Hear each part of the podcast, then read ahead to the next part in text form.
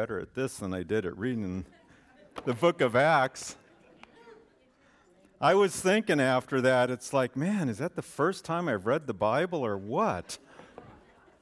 I mean, I can't believe. I mean, I preached last week at a different church over in Epping, I guess, technically, and then led Wednesday night Bible study.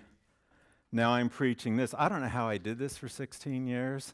I mean, I even led worship half of those times. Cookie, Chris, Paul, and others can kind of vouch for that. Not as good as Stephen, though, so it was good.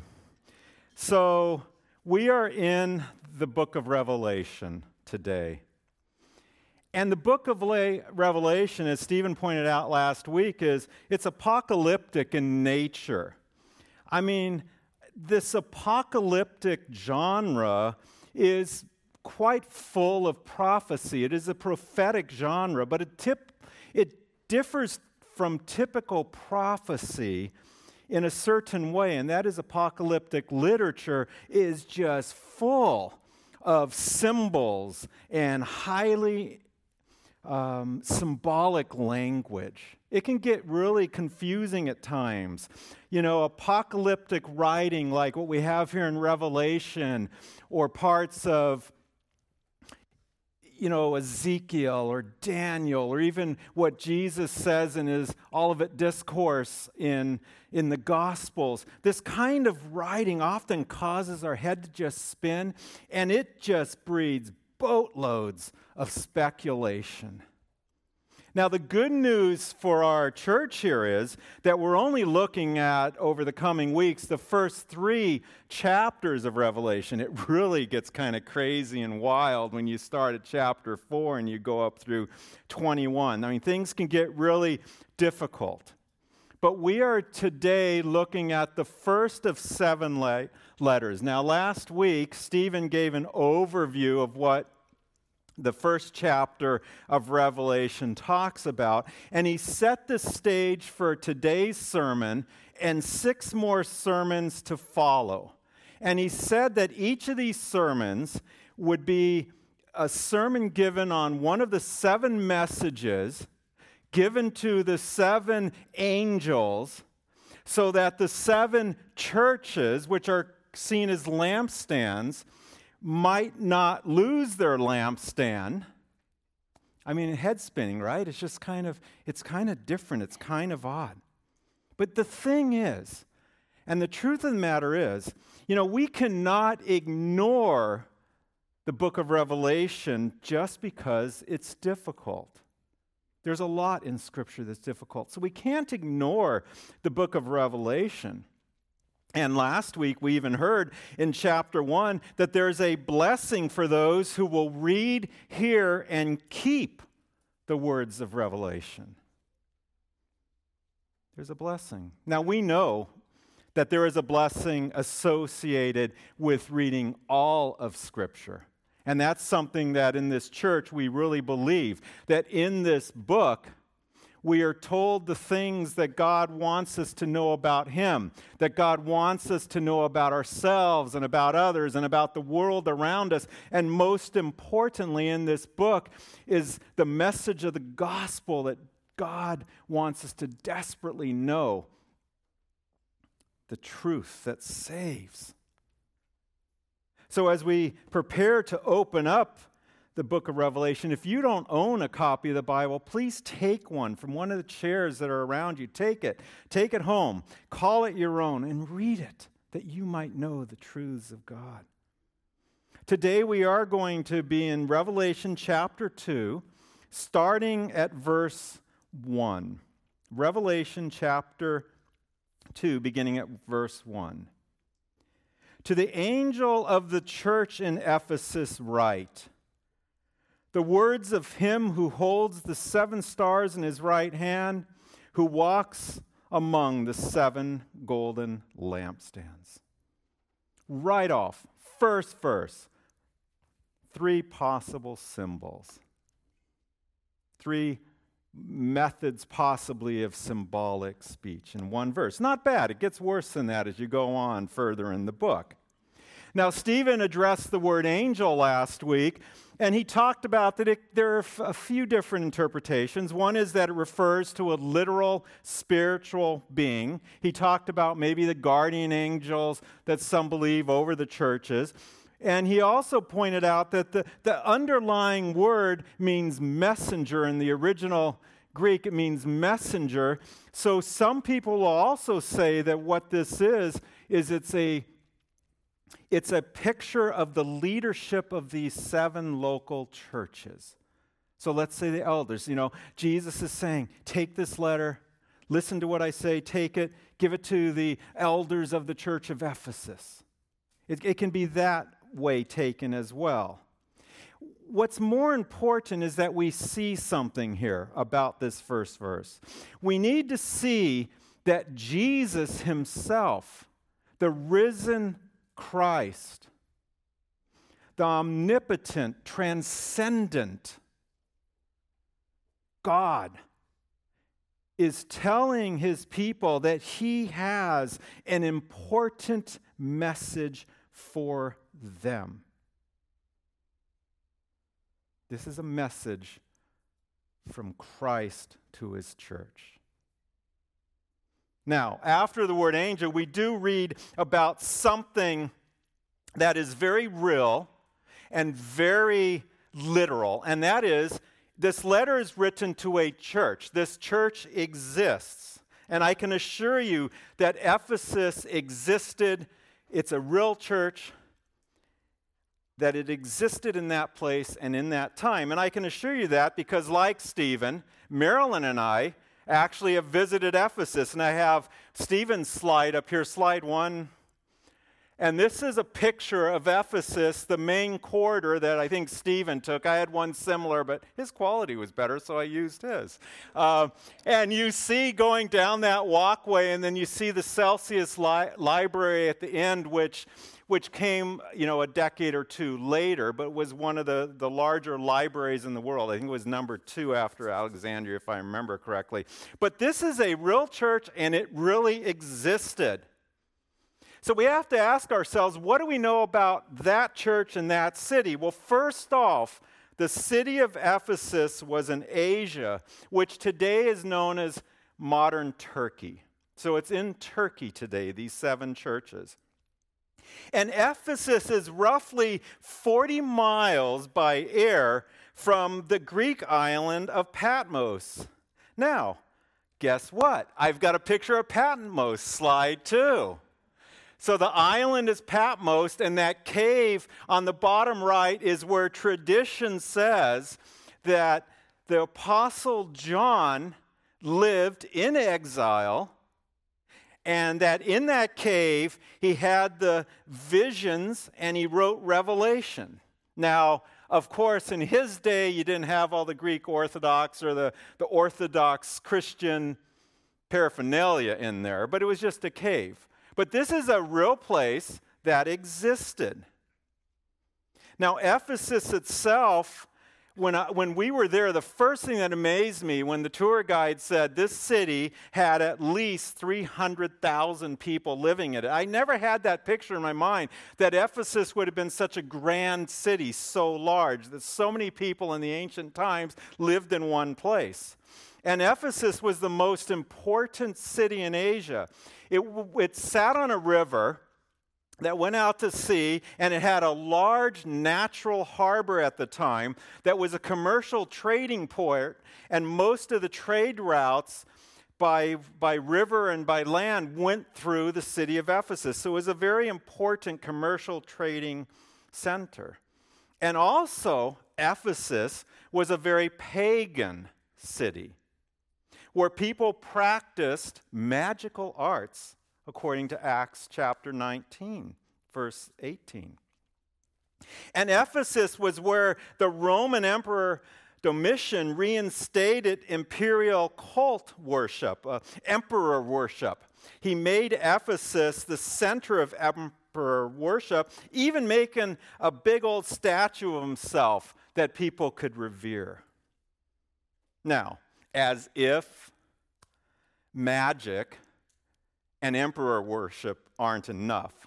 Ephesus was also the site of the temple of the goddess Artemis, or in Latin, Diana, one of the seven wonders of the ancient world. This temple was like 425 feet long, uh, 200 and some feet wide, had hundreds of 60 foot tall columns. I think two thirds of them were plated in gold. It was an amazing place. And inside of this temple of Artemis, we're told in Acts chapter 19 as well that there was an image of the goddess Artemis that had fallen from heaven that people were revering. Now, Scholars today believe that image was probably a meteorite that had fallen to earth, and when they, people looked at it, it had certain characteristics that reminded them of certain female body parts, and that's just kind of where we're going to leave it here. But it was inside of this temple. And also at the temple, there were hundreds of priestesses, also known as prostitutes that served in the temple as well. It was a very pagan city. That's just some about the city. But what do we know about the church that met and gathered in that city? What about the church in Ephesus that this letter is written to? What do we know about that? Well, roughly 50 to 55 AD, depending on who you, who you read. Paul seems to have planted this church in Ephesus along with Apollos, who was a theologian. Uh, we read about him in Acts chapter 18, and also Aquila and Priscilla, uh, a spiritually mature Christian couple. They got together, this church was being planted at the time. And f- during his lifetime, Paul will spend three years in Ephesus, more than he does in any other church. Paul's got a lot invested in Ephesus. And when Paul leaves for Macedonia, uh, 1 Timothy 1 3 tells us that he left Timothy behind in Ephesus as an elder in charge. Then, around 63 AD, Paul writes a letter to the Ephesians, and I'll tell you what, it's a phenomenal letter. I mean, I just love the letter to the Ephesians, and Paul writes that letter to them. Now, tradition tells us that the Apostle John, who had been exiled on the island of Patmos, that he himself lived in Ephesus, and that that's where he brought Mary, Jesus' mother, to live. That's what tradition says, and that the two of them actually died in Ephesus. And tradition also says that after his exile, John returned to Ephesus as kind of the chief elder of the city before he did die there. I mean, there's a lot in Ephesus. It had, that church had some good leadership. And we know from Acts chapter 19 this is something that's great about this. Even though there's all this paganism, we know from Acts chapter 19 that although paganism abounded in Ephesus, the gospel and the church of Jesus Christ flourished there as well. I mean, so much so did that church influence the culture of Ephesus that even many of those people practicing magic. They brought their books together and they burned them after they came to know Christ. And we read about in the book of Acts also, there's this big old riot that takes place in Ephesus because the way, because Christianity is causing so many people to turn from idol worship to the living God that the idol makers, those associated with the temple of Artemis, you know what? They were losing money. And nobody liked that, so these riots break out. So the, the church in Ephesus had great impact on the culture of Ephesus, such an impact that lives were being changed. I mean, I pray that NBC, that our church here, has the same kind of impact over time on the city of Nashua, that it even changes the culture of the city of Nashua that our church and the other churches in this area were to do that, it would just be a blessing. So Jesus has started out and he's told the church in Ephesus that he holds seven stars, these seven messengers in his right hand, and that he is walking amongst the lampstands, the churches. Now, this is a great vision. It's a, I mean, I, I cannot even imagine what this picture of Christ looks like. I mean, the, last week we saw that when John, and this is the John that you know laid his head against Jesus' bosom, and you know he was the youngest of the apostles. And last week, this same John sees the glorified Christ in heaven, and he falls down to his face. I mean, this is what we're seeing. The church in Ephesus is hearing from Christ that he holds those messengers in his right hand, and the right hand being the hand of power and authority. And that word holds implies that he has a strong grip, that he is holding fast those messengers, those, those angels, those church elders, and that they will not be loosed from his hand. And in addition to having this power and authority, Jesus is also, he says, walking amongst the churches, amongst the lampstands. In other words, he's continually in the midst of those churches. And that phrase, walks among, I mean, there's a flashback in that phrase that takes us back to the beginning, to the garden, to the, to the book of Genesis, chapter 3, verse 8, where we see God the Creator walking among Adam and Eve in the garden. And also in Leviticus chapter 26, verse 12, we hear God Himself tell His people Israel, I will walk among you and be your God and you shall be my people. That's the tone that this church is hearing.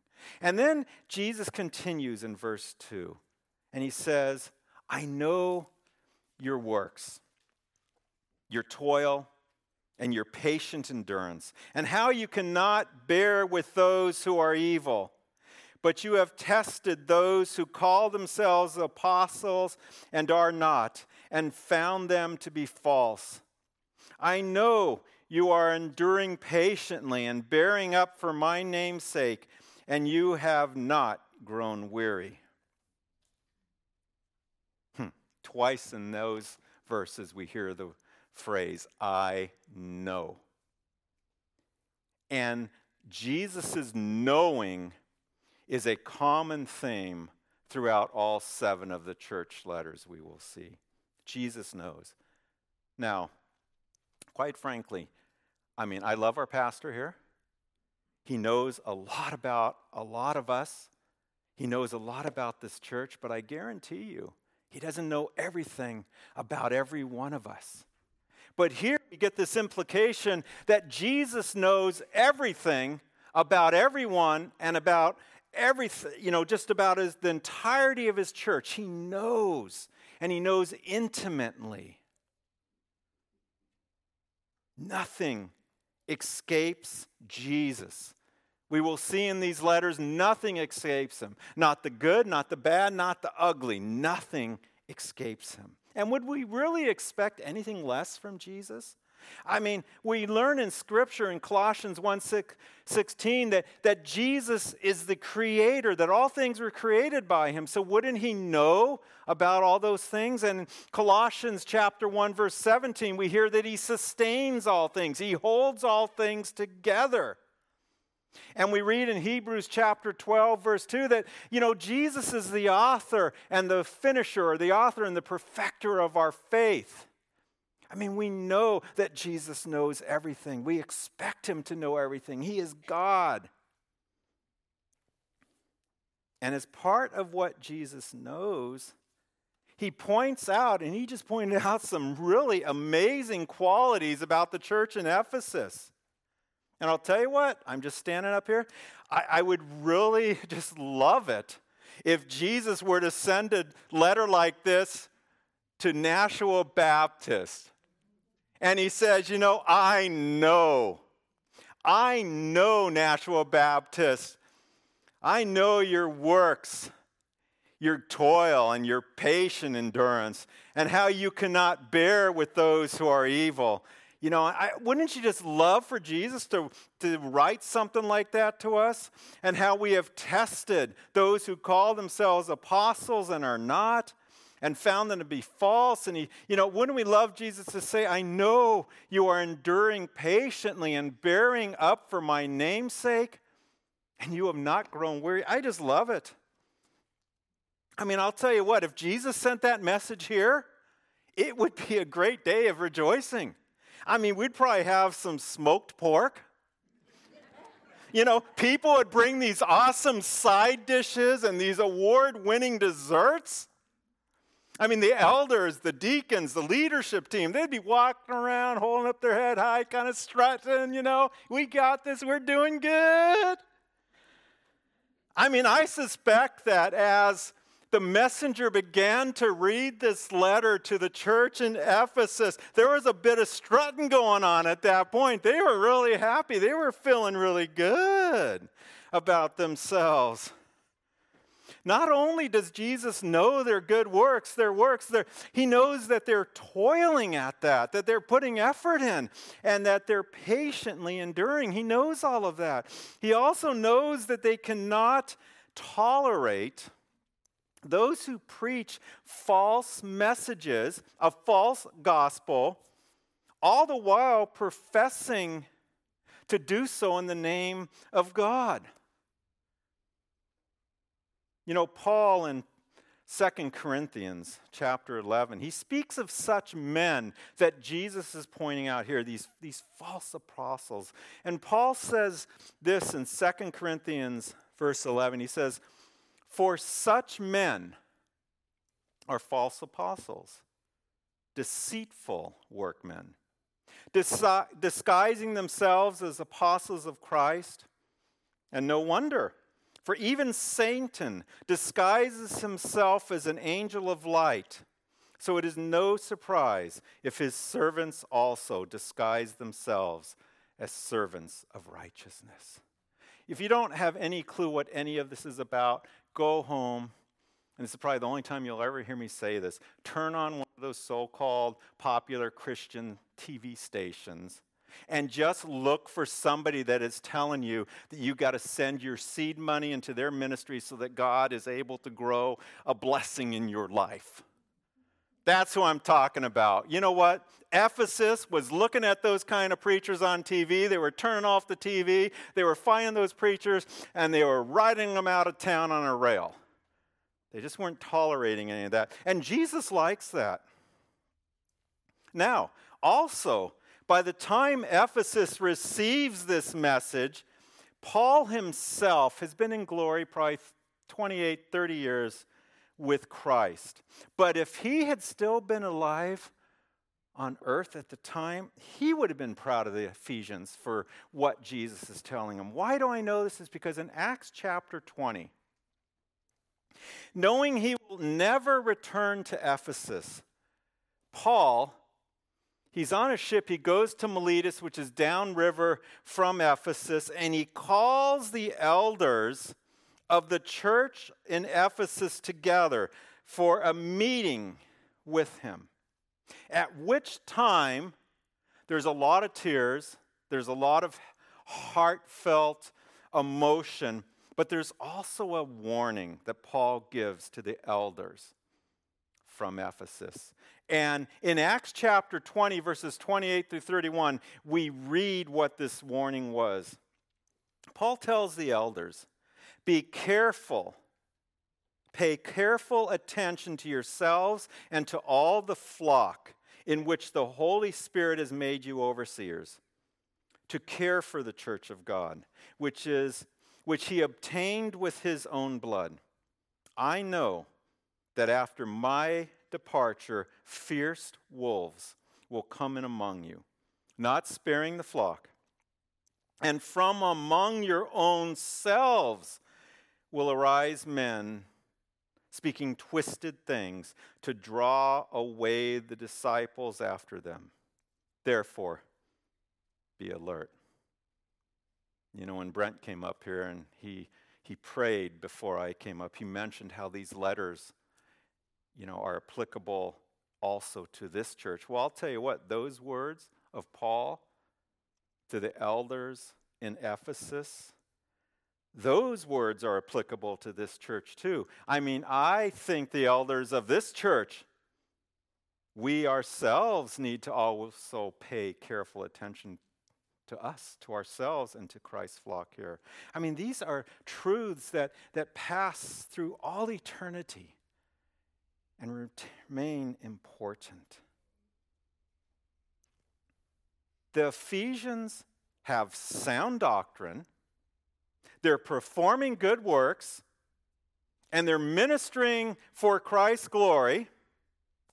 They are per- persevering in the faith, even while enduring hardship, a fancy word for persecution in some ways. And the church in Ephesus hasn't grown weary following Jesus either. I mean, Jesus is commending them for all of that. Everything is marvelous for Ephesus. And then comes verse 4. But I have this against you that you have abandoned the love you had at first. No one really knows what Jesus is referring to when he tells Ephesus that they've abandoned the love they had at first.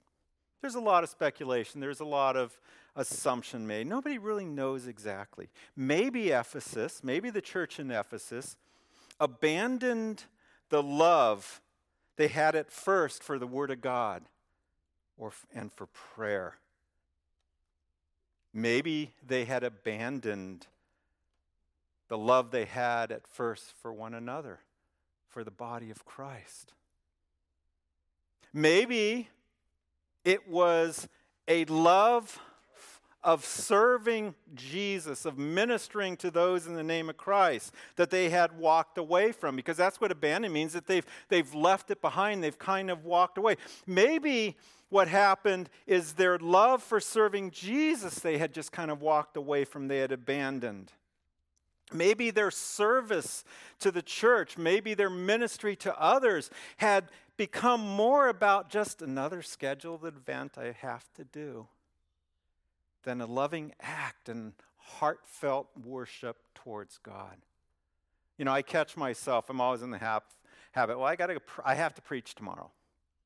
And my friend, which some of you know, Kevin, pastors at a church in Manchester, and the, his church has this big, all these T-shirts that say "We get to," you know, we get to minister, we get to preach, we get to teach, we get to love. I mean, it's it's a totally different mindset. Maybe those in Ephesus had kind of just abandoned their love for serving Christ through ministry. It just had become this motions they were going through. Maybe. Or maybe the, Ephes- the Ephesians had abandoned Jesus himself. Maybe their love for Jesus was no longer their first love as it had been in the beginning. I know, you know, when we're first saved, the gospel is so amazing. It's like, how could you love us so much, Jesus? And uh, then as time goes on, maybe some of the amazement and awe of God's love expressed to us, through the gospel had worn off, and they had just kind of abandoned Jesus himself as their first love. We just don't know for sure. But there is something that we do know for sure. Even though the Ephesians abandoned the love that they had at first, Jesus had not abandoned the Ephesians. He was still walking amongst them. He still had them in his grip. He had not left them. He had not abandoned his love for the church in Ephesus. I mean, the good news is for Ephesus, and you know what? The good news is for us that our salvation is not a matter of what we do or do not do. Decades earlier, in his letter to the Ephesians, Paul has this wonderful chapter. Actually, it's all wonderful, but in particular, I'm thinking of chapter 2, where Paul had told the Ephesians that they had been saved by grace through faith. And that faith was not even of themselves, but it was a gift from God. And it was not the result of their works. Even if they had abandoned Christ Jesus, their, their affection from him, for him had diminished, Jesus still had them. He still loved them. They were still saved by his grace and his mercy. Our salvation is not contingent upon our getting it right, and neither was the salvation of the believers in the church in Ephesus. Even when we fail one another or fail God, we're still saved because Jesus has already lived a righteous life on our behalf. And he has already been punished for our sins in our place. Whatever love the church of Ephesus had abandoned that they had once had at first, Jesus so lovingly is calling them back to the things that they once did, to the love that they once had. He's calling them back to Himself. Why? Because He loves them. In fact, Jesus' rebuke there, his verbal discipline of them in verse 4, is clear evidence that he still loves this church. I'm thinking of the words in Hebrews chapter 12, which quote Proverbs 3. It's like, My son, do not regard lightly the discipline of the Lord, nor be weary, nor be weary when reproved by him. For the Lord disciplines the one he loves and chastises every son whom he receives. God is treating you as sons. If you are left without discipline, then you are illegitimate children and not sons. Jesus God loves this church in Ephesus. Verse 4 is not about tearing Ephesus down at all. Verse 4 is not about throwing out all the good that Ephesus is doing and is still doing. Verse 4 is not about anything that is going to destroy Ephesus, but it's about building them up. Verse 4 is about Jesus loving his own enough to warn them of a matter of their hearts that if it is left unchecked, will overshadow all the good that they've ever done and will bring great harm to them and their church in the future. Man, Jesus is loving to share with us the truth, no matter how hard it might hurt. Now, as always is the case, when the Spirit convicts us, he also has a game plan for us to get back on track. Look at verse 5. Remember, therefore, from where you have fallen. Repent and do the works you did at first. If not, I will come to you and remove your lampstand from its place, unless you repent. Jesus, with his words, have reproved Ephesus, has rebuked them, has and now he is exhorting them, he's admonishing them, he's giving them a game plan as to where to go from there. Number four, remember. Number two, repent. Number three, do again, to redo. Remember from where you have fallen. That word fallen there, when I looked it up and did some study on it, it carries with it the, the understanding of neglect that they have neglected something, that something in their lives has fallen into disarray, we might say today. The Ephesians were neglecting something or someone, and their neglect was not leading them to a good place, and Jesus warns them about that. You know, lately, because I just figure I'm going to not be here forever, and I don't want to leave a mess for our kids. I'm uh, in the process of taking old photo albums and all these pictures and scanning them in and putting them all into uh, Apple Apple Photos so that one day somebody can just pick up an iPad like this and have all of our photos all in one perfect little place. And in doing so, I've been looking at some old photos. And I've been remembering how it was back in 1979, which was a long time ago, when Marilyn and I started dating. You know, back then we just couldn't get enough of each other. I mean, every hour we wanted to be together, head over heels in love. You know, Wednesday night I showed this picture of me at 20 years old, sitting in these overalls, you know, and stuff like that. She had a matching pair of those overalls. We dressed alike. We did everything together, always just holding hands, staring dreamy eyed at each other as we just sat for hours and hours. Oh, how sweet.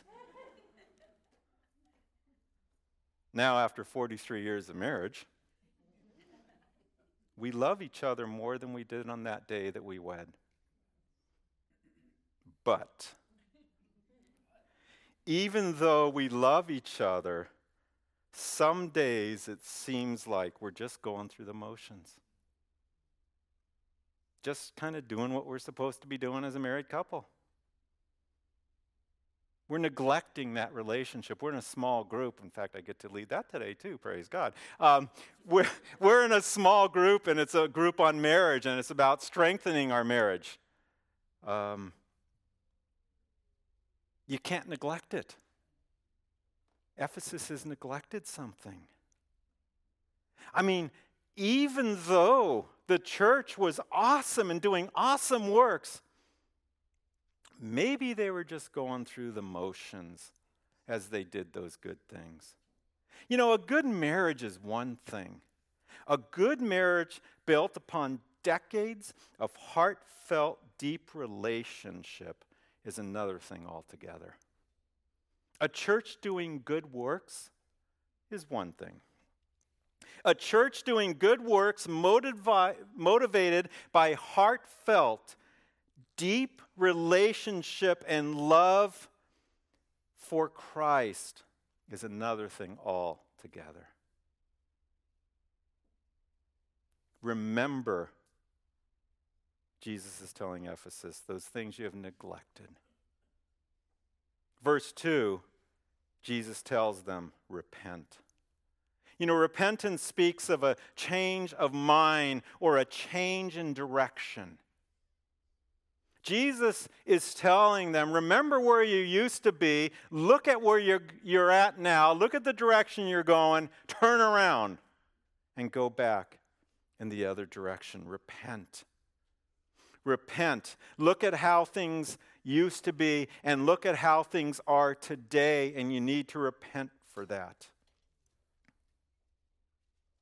Now, verse 3 would be evidence that repentance had actually taken place.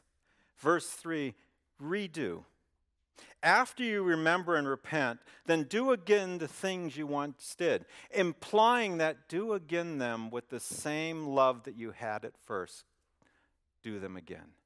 Continue to do them. I mean, it seems like Jesus likes what Ephesus is doing. He just wants them to do it with the same love that had motivated them to do those things in the beginning. Maybe that's a word for all of us. Maybe in our own lives, maybe our own, you know, lives have become more about going through the motions.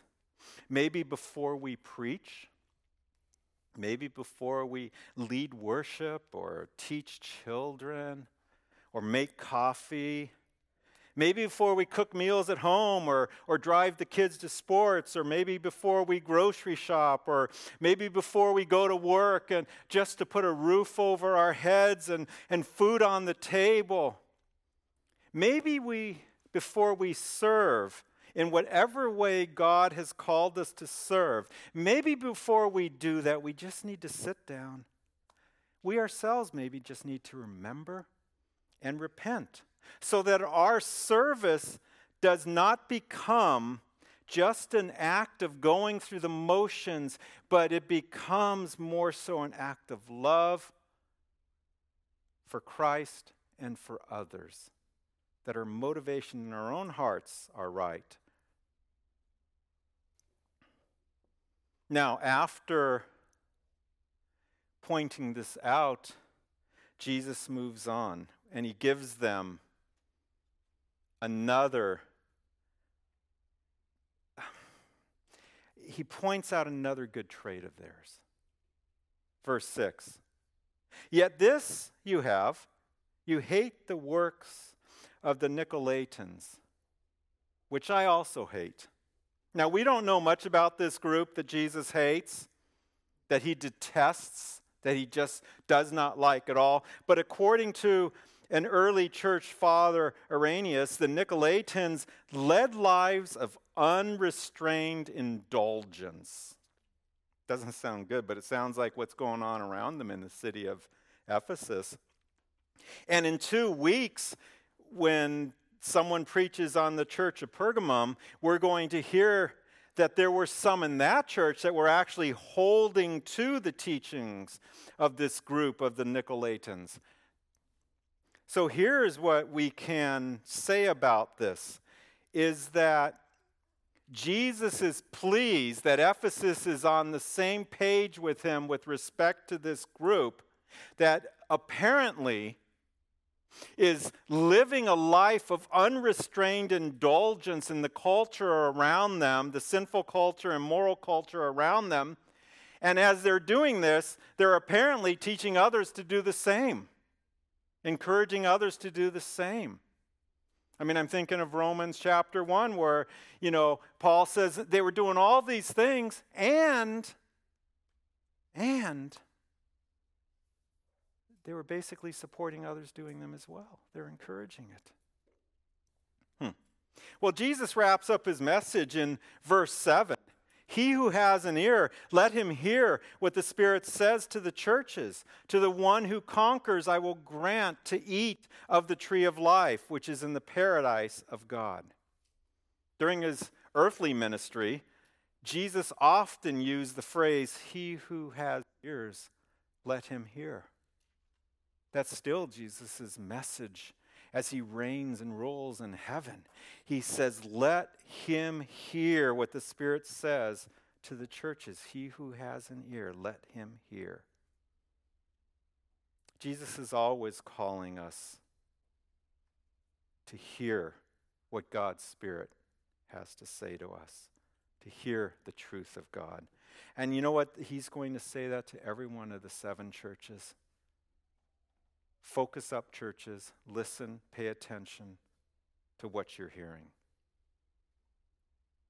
And then Jesus ends this letter with a glorious promise. He's going to do the same thing in all seven of the letters.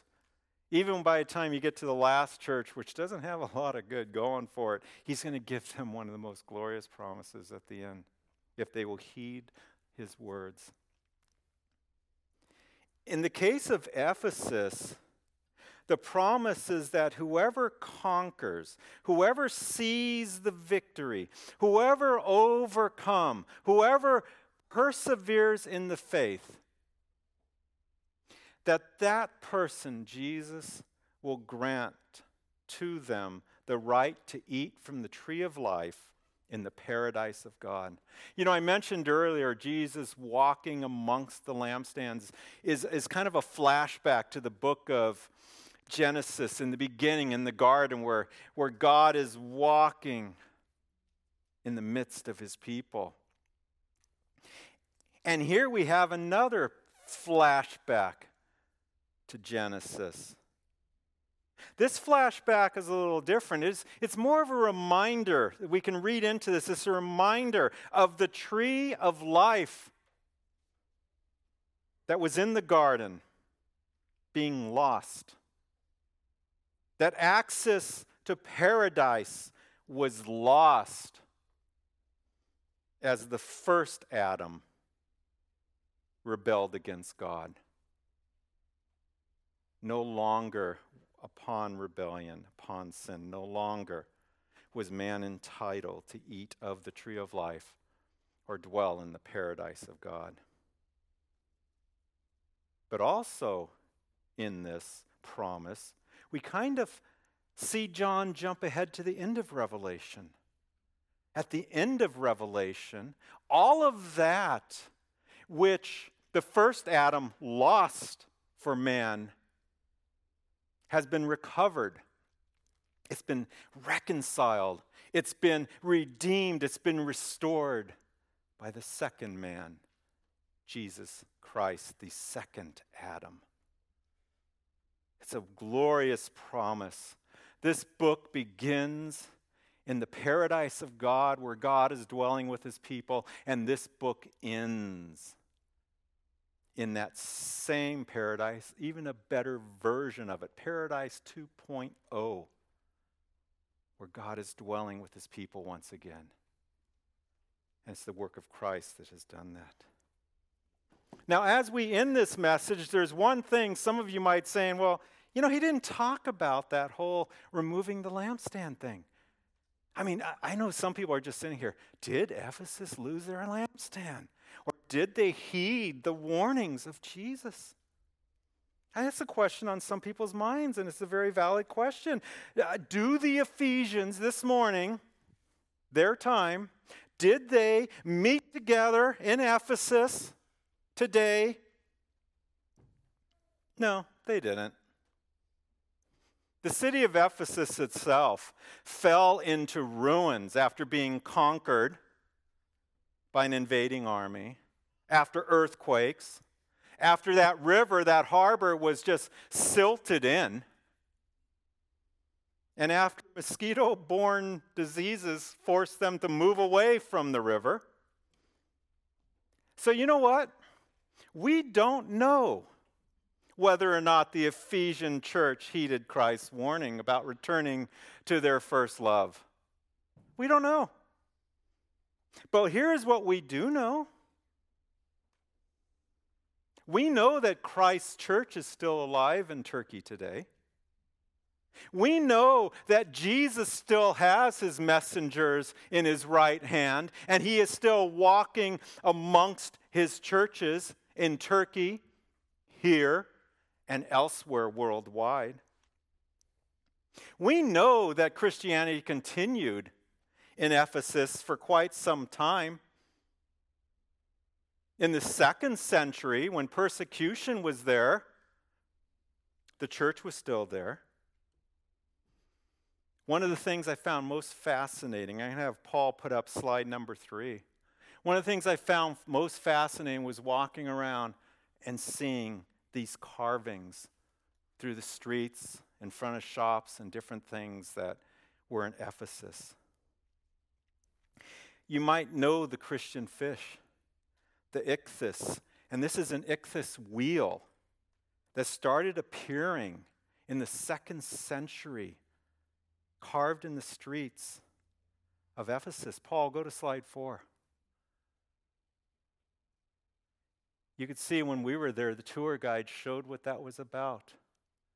The Greek letters Jesus Christ, God's Son, Savior imposed upon each other.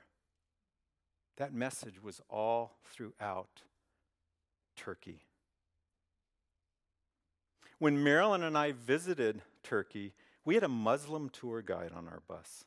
We'd been with him four five days, whatever it was, going around to see different sites and really similar to what Stephen did. He saw more churches than we did, but we had a Muslim tour guy. He kept telling us all the time, I'm Muslim, I'm Muslim, I'm Muslim.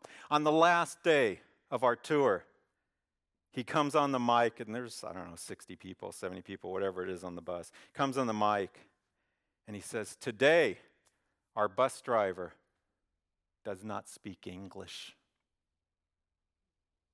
So I can speak a bit more openly with you. He says, I am a Muslim. That is true but I am a very bad Muslim because I am really a follower of Jesus Christ. I am a Christian. And then he went on to tell us that how, even though Turkey is a secular nation on paper, that if people knew that he was a born again believer and follower of Jesus Christ, he would be fired from his professorship at the university. If anyone found out he was a Christian, so he just told people, I'm a bad Muslim.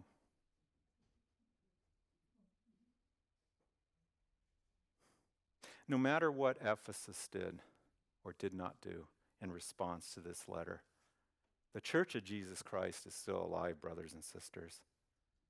It is, Jesus is still working worldwide, both in Turkey and ancient Asia and here in Nashua and in this place. So, how do we respond to this message? Well, I'll tell you what, if we are a follower of Jesus Christ, we can just do what we always do. We can, we can draw close to God that He might draw close to us. We can remember all that God has done and all that He does. We can repent of those times that we have maybe done things for the wrong motive and not, and not done them out of love for Him. And we can just do all those good things going on in the future, motivated by a heartfelt love for Jesus. And then we can praise the Lord that whether or not anybody heeds Christ's warnings, he is still at work. He is still alive. He is still saving people and calling them onto himself. Now, what if you have not yet placed your trust in Jesus? How can you respond? You can respond by hearing what the Spirit says. If, if you feel that you are a sinner, if, if the Spirit has revealed that to you, that you are a sinner, that you are maybe one of those Nicolaitans just uh, indulging in things that are not good to indulge in, and you know that, if, if you've got this heavy weight, well, then you can believe. You can believe upon Christ this day. You know, football season, I think, starting. I started Thursday night. Patriots play today. And, you know, through the years, you always see somebody holding up the old sign, John 3.16, with no explanation. But you know what? God did love the world. And he loved it in this way that he gave his one and only Son so that whoever believes upon him will not perish, but will have eternal life. We can believe that. If you have never put your hope in Christ, put your hope in Christ today that he has forgiven your sins. Because God, John says in John 3 17, God didn't send Jesus in the world to condemn the world, that the world's already condemned. He came to uncondemn us. So today, you can put your faith in Christ. And if you don't know what that means, talk to me after service, talk to Stephen, talk to one of the other leaders of this church, and we'll be happy to walk you through it. Let's pray. Almighty God, everlasting Father, you dwell through the ages. You love us. You created us as evidence of that love. You, you are always with us. You, you were with the church in Ephesus. You are with believers today. Help us to heed this, this message. Help us to examine our own selves, to look into our own hearts, to, to, to check our own motivations as to why we do things. Help us to remember your goodness. Help us to remember the gospel. Help us to remember how, God, you became flesh in the person of Jesus Christ.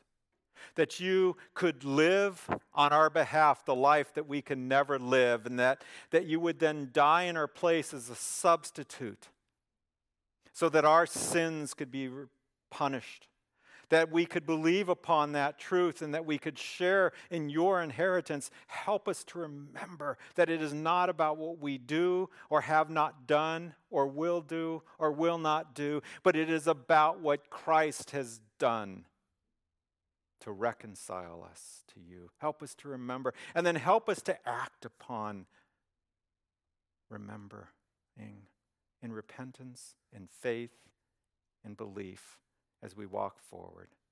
And help us to share this message with others. In the name of Jesus, we pray. Amen.